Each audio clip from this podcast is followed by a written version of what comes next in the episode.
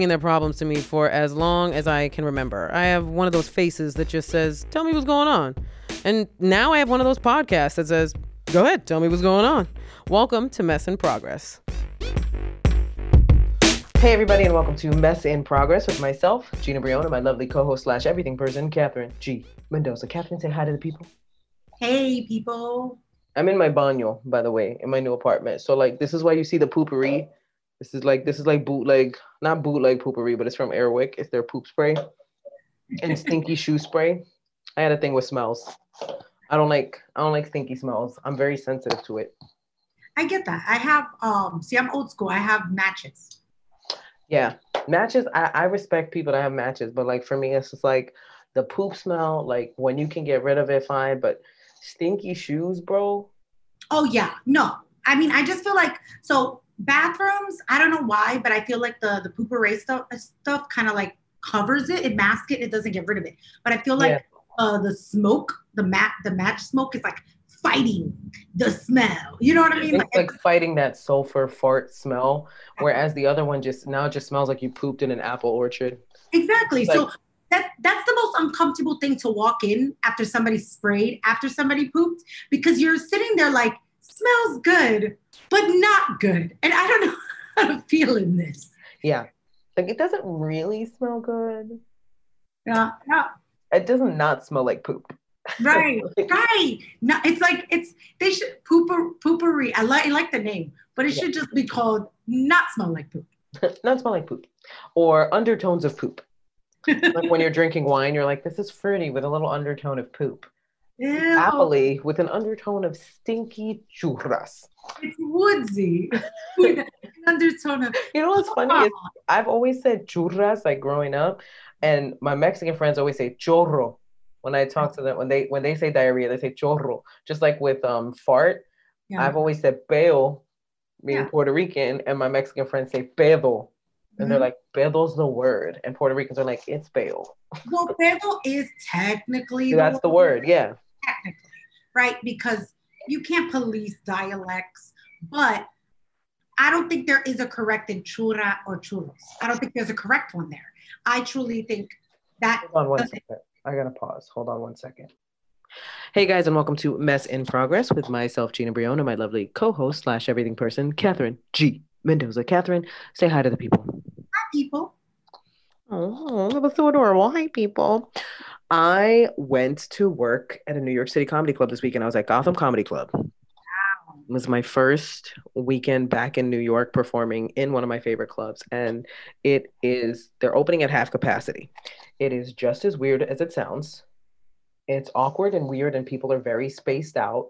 And like the first show, you could tell people just didn't know what to do with themselves, or like, like it's just weird. We're not jammed up next to another table See, that's weird to me mostly because it's like you went on purpose, like the, the people, right? So, like, I would assume you sh- should be comfortable. I would yeah. Assume. I would assume that you'd be ready and you'd be more comfortable with people sitting six feet apart than anything else, but you could tell there was this awkwardness. And it's probably just the setup itself is so weird now because the tables are so spaced out that it just mm-hmm. doesn't feel as connected and the laughter is a little bit disjointed probably mm-hmm. because of the space. So it's just weird, but it still felt so good to be back. Like you can still tell the people are like, you know, they're there for it. Like they want to have fun. They want to see live comedy. They're down for it. And for me, like, and for the other comics, we were just like, oh, thank God this is back because I mean, don't get me wrong, I had some really great virtual shows, but there's nothing like a live show. Right. Right. No, I mean I get that. Like your your profession depends highly on the interaction, the people kind of stuff. Like it's it's and it's not it's a two-way street right? Like i i went to one virtual show. I don't want to laugh by myself like this is not a movie. It was weird especially because you're hearing actually feels fake. It feels like being in a live studio audience audience but like it's like being in a recording room of a laugh track because you hear nothing but like ha ha ha ha like randomly and you're just like what the hell you or you hear somebody's background you hear somebody just talking one time i heard somebody just having a conversation dude was having a conversation with his wife like while the show was going on and he's talking with his mouth full and i hear Ew, I'm like, there, there's there's too much intimacy with sound on virtual shows. That's what it is. It there really is. Like I'm seeing too much of your life, bro. Why are you sitting in bed watching this show? Yeah, yeah. like I shouldn't know what your sheets look like, bro. We oh don't know each God. other. Do they have them like have, like people are attending with the laptop on the lap?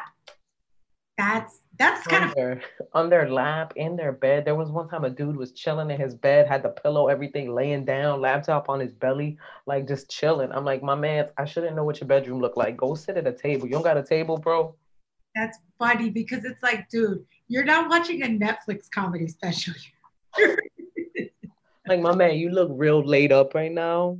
Are you gonna make it through this show? it kind of feels like you just randomly were doing stand up, like just hitting people up while they're home, like a telemarket telemarketing stand up. That's what you was doing. You just hit people while they were there. They were like, "Hello." You were like, "Hi, this is Gina Brillon. Would you like a little stand up?" And they were like, "Sure."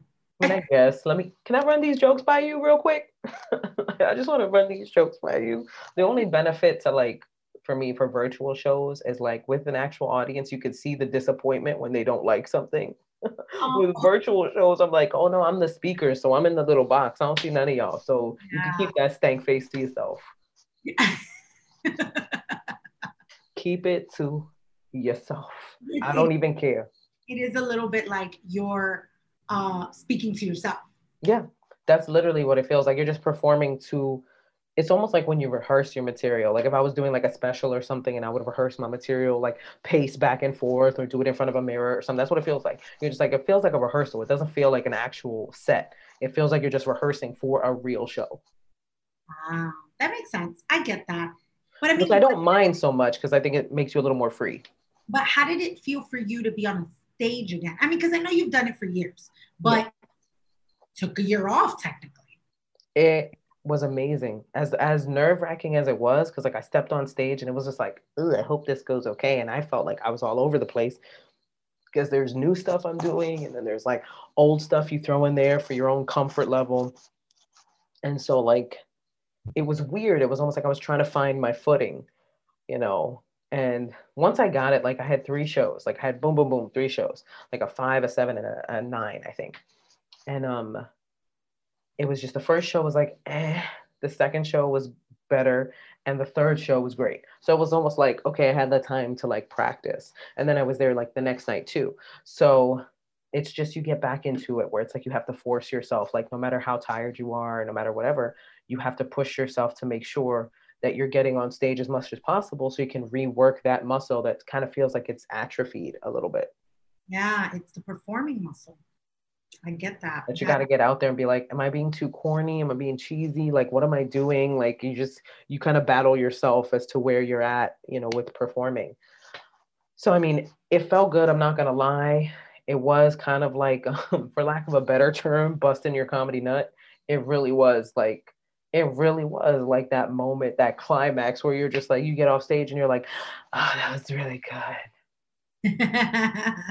uh, even if it was bad, oh, that was really good, but in a bad way, it's really good because I just, I'm, I'm, over it. Like when you really need to get some and then you finally get some, but it's whack, you'd be like, at least I got some. I think the worst is not that. The worst is when you get some, you you you you finish, but you also have another sensation like you got to poop or something. You ever had that? You ever yeah. like like uh, like somewhere in the middle? Yeah. I need to poop sensation. I'm not gonna poop on you. That's not gonna happen. That's not a but thing. Like, when I, I go, the, I got the caca butts right now, and I, I need to. Or the I need to pee happens, and that happens to me a lot. That can mess up the the the actual like nut. Like it can make you. Well, here's the thing. I did once hear that women, right before actual penetration coming, can sometimes feel like the same feeling as like urgency to pee. Yeah. And it makes it confusing because you're like, do I have to pee or do I have to not? I don't know. I don't know. Did I just pee on this guy? That's weird. Did I just? I can't tell. I yeah. I can't really tell. So I had so, another thing that came up this weekend that I wanted to talk to you about because I feel like it's something that I think a lot of people can relate to. Do you think it's appropriate to stay close to an ex's family member? Appropriate? Or like is it a good idea to stay close with somebody in terms of like protecting your energy in terms of like taking care of yourself. Like if this person was very toxic, if you have a toxic ex, but you're close with their family, like what are the rules? What are the guidelines? I think that's, you know, um, subjective to yourself. So if it's not a, a toxic situation like the former, anything like that, I don't think that's a big deal because as long as like y'all respecting the other people's relationships and y'all moved on, that's one thing. Yeah. You know, uh, if you have kids, you are in each other's families, that's another thing. But if they were a toxic person and you happen to build a really strong bond with their family, yeah. I think it's twofold. because if they're if you're if it's a strong bond, but that family's still very strong with that with that specific person, like they they're tight with that person, then to some degree you might come in between whatever happens in their dynamic. Mm. And I would say protect. I would then go, okay, you got to protect your energy, but I don't know. This is it's too broad. I think it's too situation based, right? Like, well, let me explain the situation a little bit more so that you kind of get a feel for what I'm talking about because I think it's a situation that not that a lot of people have been through, but I think it could be understandable as to why you would want to help somebody or stay close to them. Um, even being in a space of like, hey, can I, you know, I have to protect my energy even being in that space. Well, my ex's sister, now, those of you who know, or those of you who've been fans of the podcast for a while, know that my ex was very, very toxic. And I love his family very much. I love them. And his sister is actually going through uh, like a thing where, you know, she's kind of accepting and talking about trauma that she experienced. And mm-hmm. Because we've always been so close, she needed an ally, she needed a friend, and she came to lean on me. And of course, I op- with open arms just accepted her in because she's always been like a little sister to me. But I have had people that kind of know the situation be like, well, you need to protect your energy. You need to stay away from that. That's not your situation. And like, I get it. I do get it. They're not wrong in about me protecting my energy. But what they also have to understand is I've been in therapy for that toxicity for a very long time. I've dealt with a lot of that trauma. So I am ahead of her on the path that she is now going down. And so I feel like I can add some insight. And she's not the type of person to really overstep too much with asking for things, but she needs somebody to lean on. And I feel like, not that it's my responsibility, but because I love her, I'm like, you know, I'll help you in any way I can. And I feel like that's a bigger thing to me than trying to protect myself. Um, yeah, see, I, I, I don't agree necessarily that like you have to protect yourself first and foremost in in a sense of if you feel like you have healed from that and you have moved on like significantly, then and in no way she's ever going to put you in harm's way or in front of this person or anything like that, then the, what are you protecting yourself from, right? Like, because in honest in honesty, it's like if you're just hitting her up, hearing her out, and going, these are the things that worked for me, that's just friendship. That's just care. But if it ever is like, and I'm not saying this is it, I think that protecting yourself is if a person starts being like, yeah, but like, can you come? Can you do? That's different, right? Like, because that's like, I don't want to be near that person. I don't want to be near none of that. But I will say this though um, and um, could sound very unpopular. The difference between you and her is the fact that he was your ex and he is her family. And yeah. I, I, I say this with no disrespect to the family because I do not know them. Clearly, the family is toxic. There's no way that this person was toxic to you and then toxic to her and there isn't a bigger ordeal here. And I think that's what I ignored for a very long time. I couldn't admit that the toxicity wasn't just in this one person. Right. That there was toxicity in the entire unit. And right. that's also something now that when I spoke to my therapist, my therapist was like, that this is the first time I've heard you admit mm-hmm. that the family itself was toxic. And there's a lot of toxic families. I'm not trying to you know, gaga on anybody or whatever. Like we all have our levels of toxicity. We all have our levels of trauma that we have dealt with. And this is just about open communication and trying to move forward in a better direction. And that's where I, I hope that, you know, this works out and that she ends up on this better path because that's the hope with something like this. Right. And I mean, like, look, if toxic is too harsh of a word for some people, then a better word is still dysfunction. The dysfunction of, of the dysfunction of that family created the toxicity of that person. Either way, the, that's where I will say you do need to protect yourself. Where at the end of the day, unfortunately, she's gonna have to come to terms with her limitations with her own family, her moving away because she can't only move away and heal from him. She needs to heal and move from the people who enabled him, who probably still enable him. She needs to do a lot of that kind of stuff because at the end of the day, she could get all this help and she can get all your help. But if she's around, I don't know if she is, but if she's around people who are like, but y'all are family. No, girl, you're you're gonna the cycle will begin again. You know I mean? Yeah, that's the unfortunate thing. And even if dysfunction is too harsh of a word for some people yeah. we can say that it's it, there's an imbalance there's yeah. something that's out of balance with them that needs to be realigned and needs to be fixed and the issue is will they be willing to do the work to fix it or are they so you know stubborn and stuck in their ways that they're like no it's you that has the issue which 90% of the time a lot of times in these situations with you know with no balance where there's a lack of balance and there things need to be realigned they will blame the victim. They will blame the person and go you're making a big deal out of this. You're making this too like this is not that big of a deal. You're being dramatic. Because they enjoy the norm. They have a norm and they enjoy that norm. And i i think that the the big issue seems to be she recognizes there's an issue. Mm-hmm. does she like you recognize that they don't recognize there's an issue? And is she willing to accept that? Because she could do all the healing she wants. It won't matter if you keep going into the spaces that suck you back into whatever. Yep. And that's what it is. It's like, so you got to think about things like Christmas. You got to think about things like things. Mm-hmm. I'm sorry, it sucks, but it's it's a real thing. In reality, you don't need to protect yourself, in my opinion from him or that family. Uh, you do need to protect yourself though if you start seeing a cycle in her. Yes. Meaning if it's like, okay, so this time next, not even, because healing takes time. But this time, five years from now, like it's la misma cosa. Mm-hmm. And I'm mm-hmm. talking about where you're like, but girl, like you You've already gone through this. Kind of do you know what I mean? You knew, you knew and that somehow starts to harm you, if it doesn't harm you, then it doesn't harm you. But that sometimes somehow starts to like, if she starts to complain things that could, could trigger maybe your own personal memories with that family and with those experiences, the way you can actually protect yourself is literally by telling her, hey, you know, um, I, I'm here for you and all that. Sometimes I don't like hearing about and then X, Y, and Z.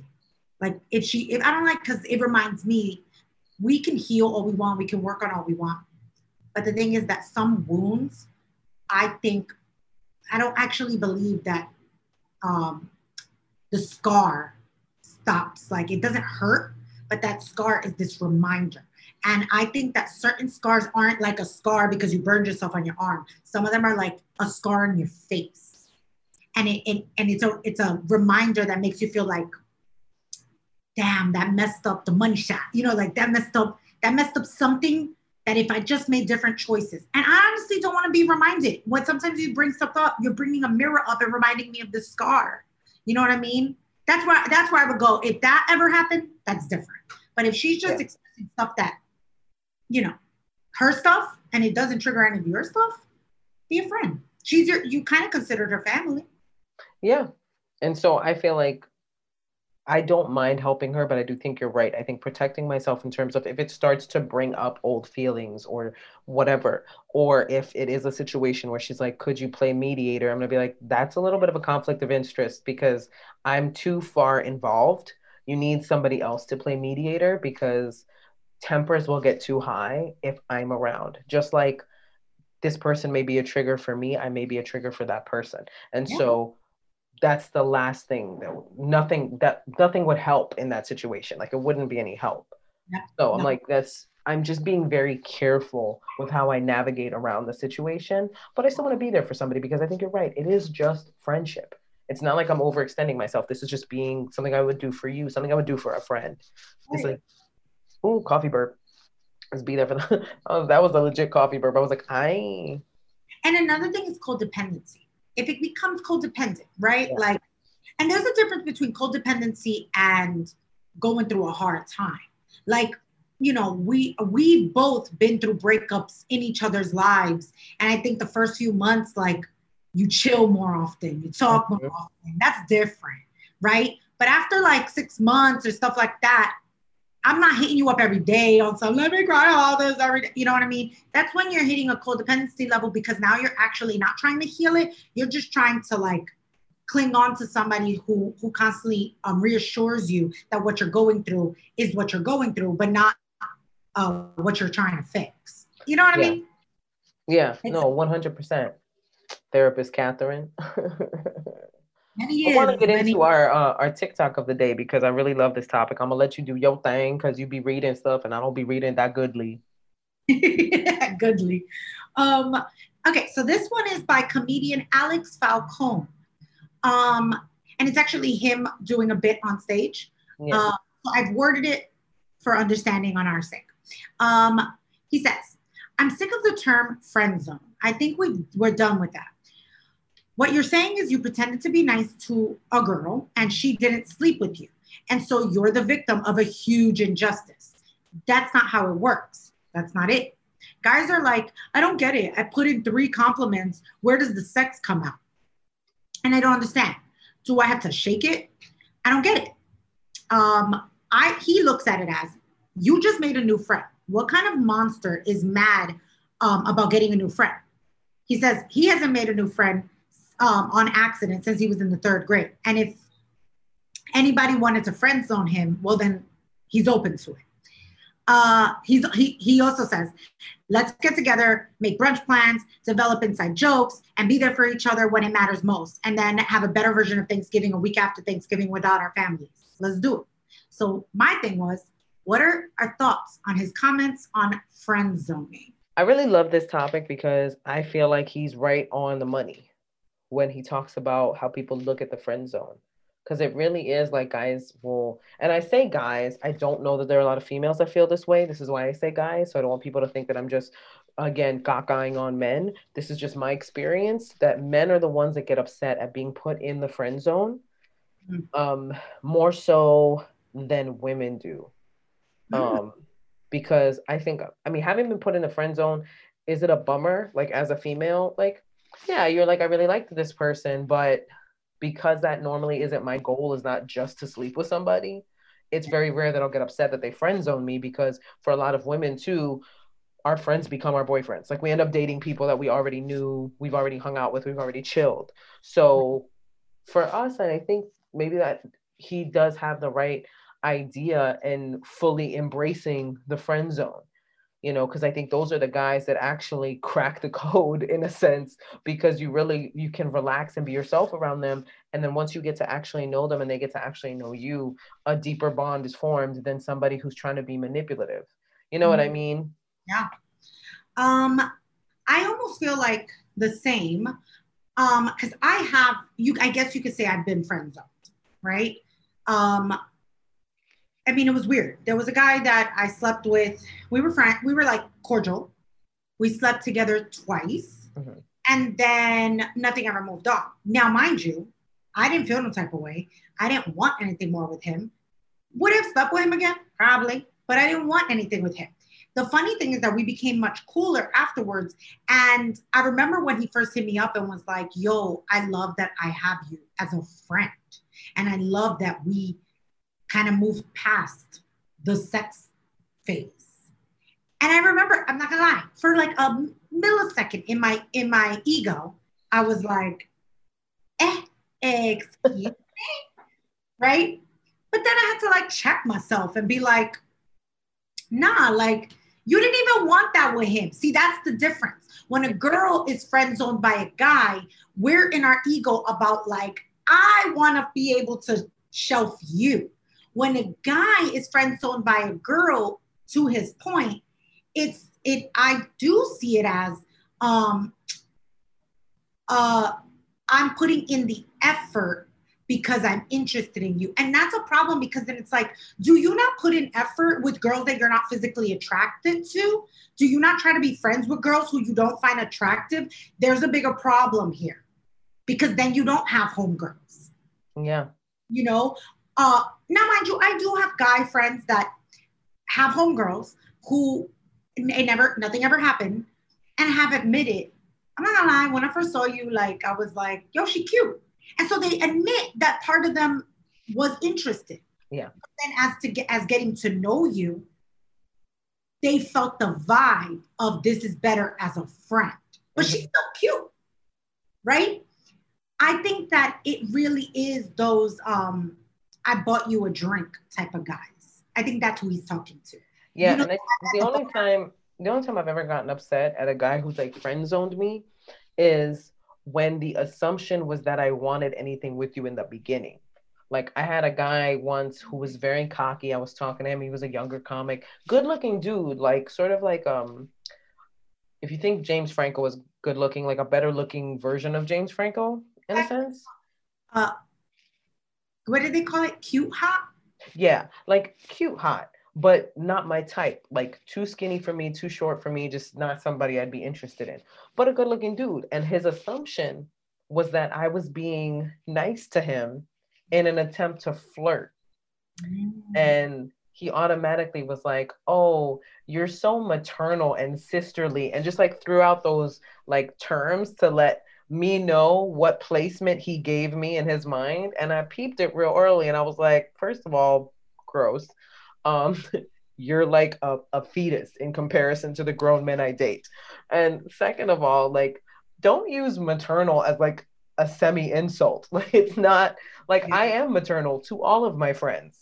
And it's like, well, you didn't friends on me, bro. I friends on you, bro. Yeah, again, it's their ego. Yeah. He, he used maternal like if you were a pair of mom jeans. Exactly. That's how he meant it. Like maternal, as in out of date, as in why are like not for me, you're not my age. Like it was like in that sense. And in that way, that's when your ego kicks in and you're like, well, first of all, little man, ain't nobody say I want nothing. Ain't nobody want to fuck you. So you have to be this tall to ride this. You gotta be this tall. I, um, I feel it. I feel it. But I do agree with his point that a lot of the friend zone word is used from men who feel like they've been put in a in a disadvantage of some type where it's like I I you know to your point earlier I don't think people think about the fact that it's like no it could be your advantage to actually be friend zoned because it's so funny. My, my mom tells me this all the time, and my homegirl Jasmine says this that a mí me gustan los feitos. And I like, funny. I, they always be like, yo, Katherine, you con los feitos. And if you don't know what feito is, it's like the little ugly ones. Now, ugly is relative, but if my mother, like my mother will be the first to be like, feito, right? But I, can I say I have a type? I do think I have a type.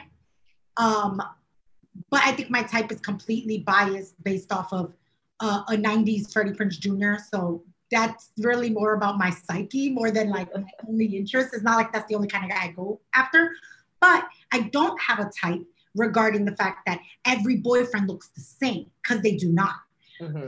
My type is I like your person. I like your personality. I like your vibe. I can chill with you. You understand me and you take me for who I am, right? Like as a person, you're not really trying to change me. So anybody could become someone I'm into if they're putting in the work of being like someone I vibe with. Yeah. So that's where I'm like, it's in your favor to be almost friend zoned with me because then I'm not immediately putting you in any category of even like, I want to be your girlfriend. I need to be your, you know what I mean? Um, we could get to know each other. We really filling each other out as as people and you never know shit happens. You never know. That's or you never know, like homeboy who friend zones me. If in the end you look at it and you go, honestly, I just found her attractive, but Katherine's not my type of girl at all. And that, but she's cool. And that's cool to find out too. Like, I think there needs to be, you know, uh, people need to date more.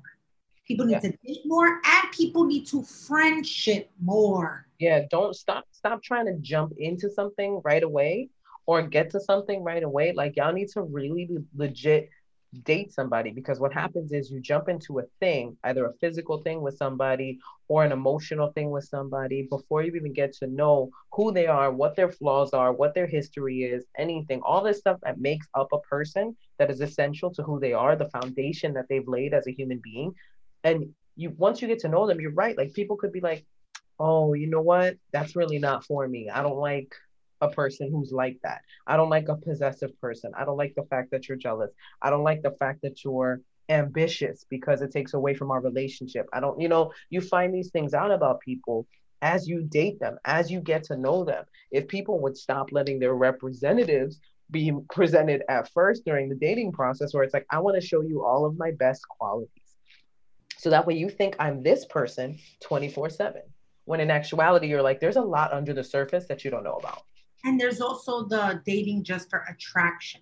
Mm-hmm. Like I was, I was explaining this to somebody the other day.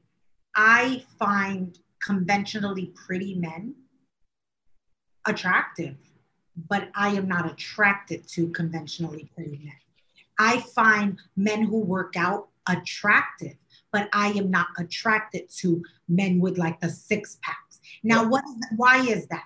Because would I be with one? Listen, if we kicking it, you cool, blah, blah, blah. Yeah. Because again, I'm interested in the person. Uh, but it's also more so our lifestyles. I'm, I'm at an age where I think about like, would we even approach life the same way? Mm-hmm. Conventionally pretty men, in my opinion, I have a very masculine energy to myself. You know what I mean?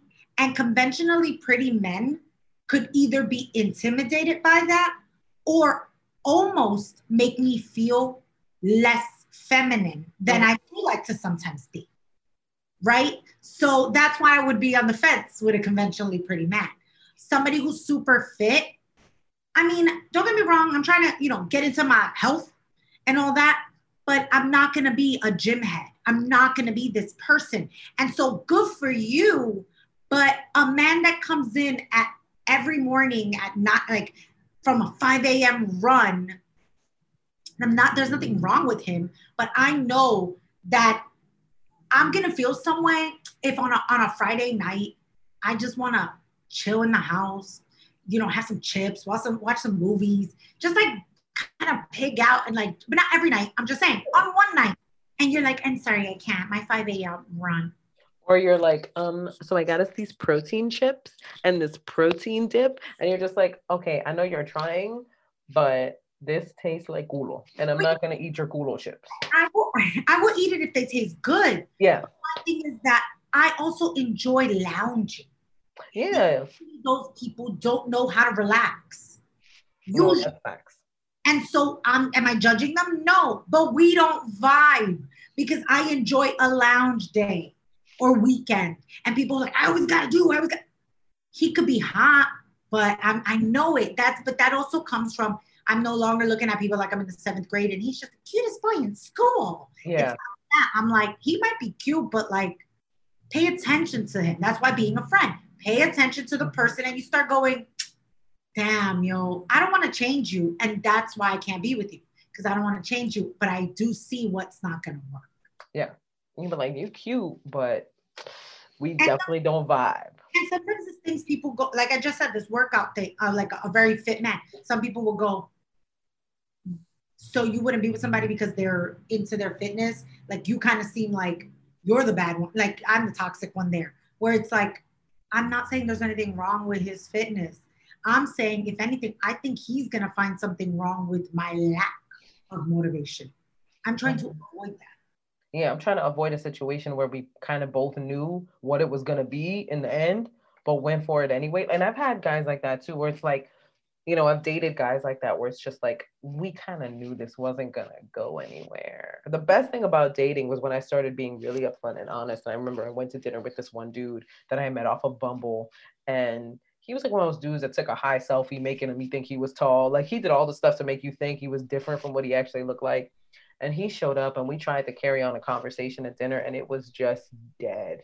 And like i literally just looked at him and like at the end of the day we paid our bills separately. And i was like look i appreciate you coming here like from jersey but like i don't see this going anywhere.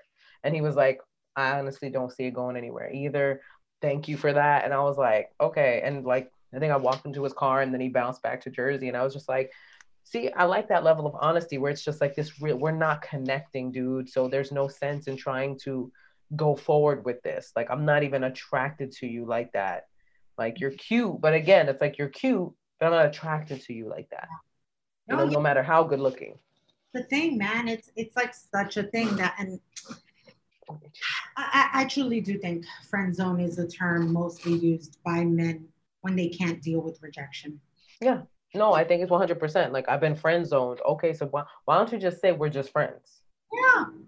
Why do you have to make it sound like you've been freaking like quarantined into a zone of only men that are just like it just sounds so heavy like friend zone like this is some world war z situation and you're in some sort of encampment where it's just like you and the rest of the dudes that didn't get laid by the girls you were pursuing so it just sounds so lame when guys say I've been friend zoned. It's like I think we've graduated past that term.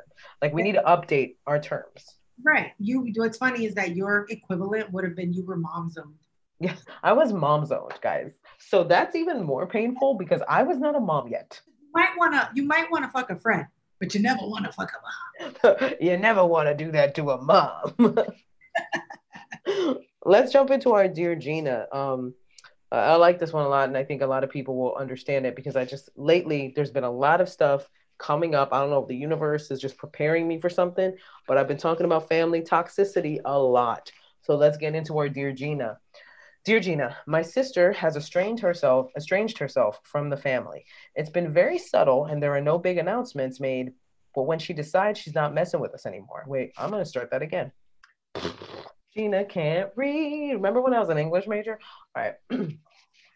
Dear Gina, my sister has estranged herself from the family. It's been very subtle, and there are no big announcements made when she decides she's not messing with us anymore. She suffers from severe depression, and although I'm worried about her, I get a little bit tired of the cat and mouse chase. What do you do when you're over a family member's drama, but also concerned about her well being? About their well being, sorry. Um, this is interesting because it kind of goes really along with what we were talking about earlier in the situation that my ex's sister is in. Um, in that not that she's estranged herself, but that she's going through a thing with her family. And this is a question that I'm sure they would ask themselves too, like if they're over what they consider to be her drama. Now, here's the only issue I have is like, is it drama or is it trauma that this person is dealing with? And I think what happens with a lot of people and a lot of families too, because you're so close knit, because you're so together. You are more disrespectful to your family members than you are to your friends and to coworkers and people outside of your immediate circle. Now, you're saying that this person suffers from severe depression. That is an unfortunate cycle that you know you're going to have to deal with with this person for the rest of their life. Remember, this is their depression, and as difficult as it may be for you, it is even more difficult for them to have to ask for help and attention. As somebody who suffers not from severe depression, but has suffered from depression in the past, it has been very difficult to even say the words, I am depressed, can you help me? Which is most likely why she has estranged herself, because she probably feels that you guys are over the drama, as you call it. You know, that's a thing that, you know, a depressed person isn't an unaware person the more they bring up their issues to you, the more they see you disconnect from the moment and like look away and not really listen and give the same advice or go, that's crazy. Like this person can feel your disinterest, which makes them want to shut down. And that is one aspect of depression that happens to a lot of people where you just shut down and you shut people out because you don't want to be a problem and you're being treated like a problem. So, I mean, really it's up to you what you do about your family members like i wouldn't i really wouldn't equate it with drama though i don't think this person wants to have this depression and wants to be this individual I think this person probably needs some therapy, and I'm an advocate for therapy, so I will always throw that out there. Therapy saved my life and it saved a lot of lives. So I would suggest that you bring up the idea of therapy to this person, even if you've done it before. If you want to help them make that first step, you can even volunteer to go with that person to therapy. Be like, hey, I'll go with you because I know it's a scary process to start. And then you take that person to therapy and you let them work out what they need to. But I think in this situation, because you're talking about severe depression and somebody estranging themselves and like just being estranged from their family and like pulling themselves away from their family, this could be a potentially dangerous situation for this individual psychologically. And you risk losing a family member, and that's just me being real, because you don't want to deal with their drama. So it's just better that you have a serious talk about this person seeking help. I think that's the most important thing. And that's the advice I would give is talk to this family member about seeking help for themselves because you are not a licensed professional and you cannot help them through this play devil's advocate here mm-hmm. because I'm good. They're, they're, it's so vague. I, I'm not a fan of vague questions um, because you can't really give advice on something where you're not like you can't say things like severe drama. I mean severe depression, but then use words like drama because it makes me question: Are they dramatic? Like meaning when they're in family events, they're seeking attention and then that's why you're using it or do you consider depression drama? See, there's where I'm not really sure how to feel about this. Um, so, because I don't really know what was meant, I think I'm going to play the devil's advocate of this person is dramatic. Mm. And if the person is dramatic, then that person could be toxic to the family member writing this and to every other person see there's the the the um what is it the rock in the hard place right where you go i'm concerned for a family member who i know has depression just as if you they were concerned with any other um, mm-hmm. condition that a, a person may have mental health condition but at what point do their mental health conditions and whether they're seeking help whether they're you know taking help from whatever they may have had from the past or if there's medication, whatever the case may be? Or are they just expecting the same family routine of I can act how I act because y'all are family? So at what point do you pull away?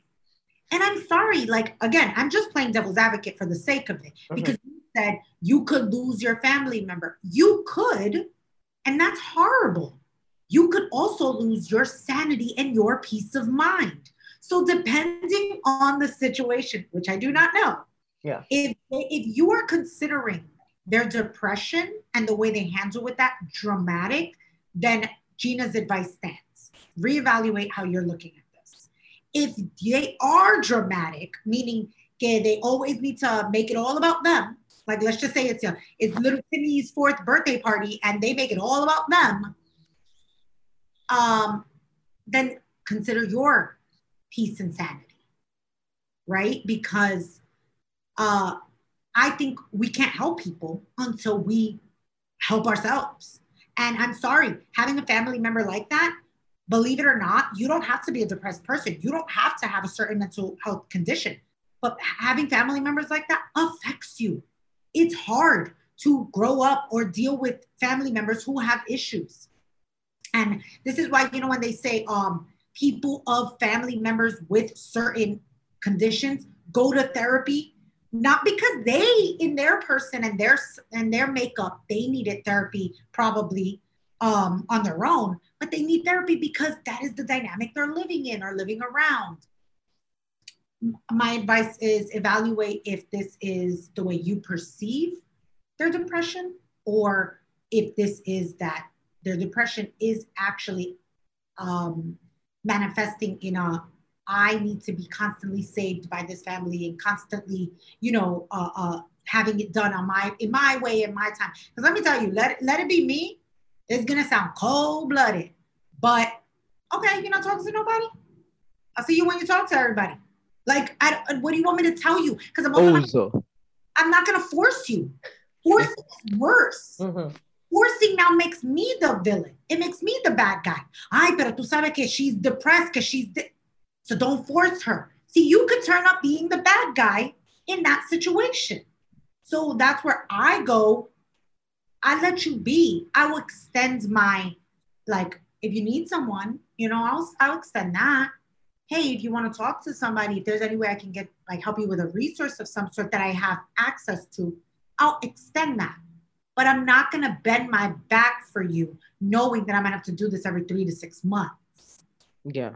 That that I'm not gonna do because I have done that in my personal life, in my personal family, dealing with people's stuff and going because they family Mm-hmm.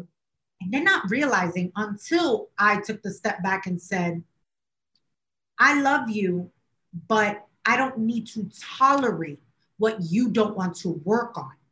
And the amount of freedom you get when you do that, are you willing to let go of that peace and freedom? And I'm sorry, it doesn't make you a bad family member. If anything, it makes them, I'm sorry to say this, but I can't say they're the victim more than you are. Again, I don't know your situation, but I've been in situations where I've seen people. I had an ex who had a, a former partner who was bipolar, and I, I have so much empathy for that condition and for her situation.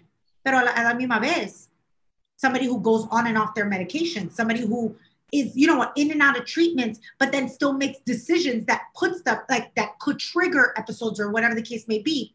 At what point were they the victim or were the partner who was trying to be there for them the victim? I, it was hard for me to go, you need to be there for them no matter what, when it was like, that no matter what, then also means you just need to tolerate the choices they make. Their condition doesn't change choices that they still have to make as an adult. So evaluate that. Look at it and go, is this something they can't help? Or is this something they could have helped? And are you mad that they pull away because low key you don't feel comfortable with that? Because also let them be that. Like if, you know, some people like to be hermits. Some people like to be like, it's me time now. And Mhm. you might not be like that, but they are. That's also accepting them for who they are. You know what I mean? I think this is a much bigger thing of like evaluating yourself. And if it really comes down to their antics, protect your peace. If it's something about uh, not about their antics and it's just the way you are projecting, then reassess and be uh, uh, uh, as understanding as possible. Because at the end of the day, you won't relate. If you don't have it, you won't relate. 100%. I would say, yeah, consider Katherine's advice and figure out is it, if it is drama or if this is a really serious problem. That said, Katherine, where can the lovely people find you? You find me on Instagram and TikTok at Katherine G. Mendoza, and then on Twitter at Kathy, K A T H I E G R A C E 24. Yay, yay. You guys know you can find me on Instagram at gbrillon and on TikTok at gbrillon80. Check out The Floor is Lava on Amazon or check out some of my work on HBO. Um, you guys know I love to end with a piece of advice my mom gives me to this day. So when life throws a lot at you, handle it one catastrophe at a time, people. Until next time, deuces. Bye, everybody. You the kind of chick to get to work twice daily. Looking real sweet with the bite like Bailey's. Hands on deck, I swim in it like Navy. Woo! Yeah, do it like that. You the kind of chick that's ready to fight back. Looks damn good, but really she type bad. Go to sleep, I call her my nightcat. Born killer, you a born killer. Mm. Go on get him, go on, go on get him. Mm.